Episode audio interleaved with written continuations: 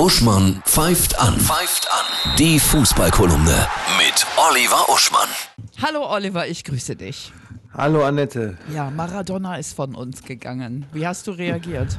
Ich war einerseits erstaunt mit nur sechzig Jahren, andererseits aber auch nicht, weil das ist ja vielleicht auch eine lange Folge seines Lebenswandels. Er war ja ein Rockstar. Als er in Neapel war, auf der Hochzeit als Spieler, wo er dann auch Weltmeister wurde neunzehnhundertsechsundachtzig mit Argentinien, da war der ja so eine Mischung aus Keith Richards und äh, Doktor Dre. Ja? Der war mit der Mafia verbandelt in Neapel, was auch ganz normal zu der Zeit war, und ist quasi auf Koks Weltmeister geworden. Das, das können ja. sich die jungen Leute, die heute alle aus diesen Musterschülchen geholt werden für Fußball, nicht vorstellen. Es gibt eine Kirche, wissen vielleicht einige und einige nicht, wirklich eine Kirche für ihn, ne? Die Iglesia Maradoniana. Die nennen ihn ja Dios, aber geschrieben mit D zehn S, weil er ja der Zehner aller Zeiten war, der Spielmacher aller Zeiten, ne? Ist ja wirklich ein Gott ja. für die. Und es gibt aber auch abseits von solchen äh, Überhöhungen eine schöne Anekdote. Und zwar hat Maradona dem deutschen Hans-Peter Briegel, den er mal irgendwann kennengelernt hat, bis zweitausendfünf Weihnachtspostkarten geschickt. Oh. Also das ist so eine ganz schillernde Sache, ne? Hier Mafia und Rockstar leben da. Der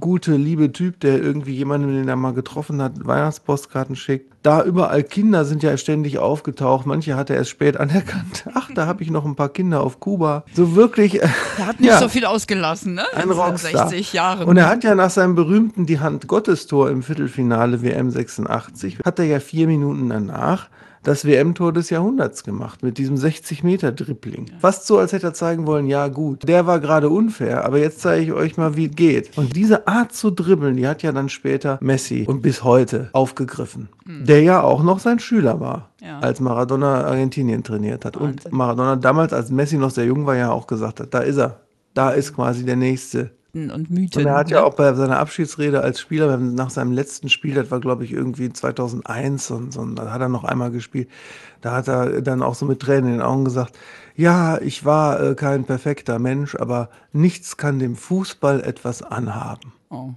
schön.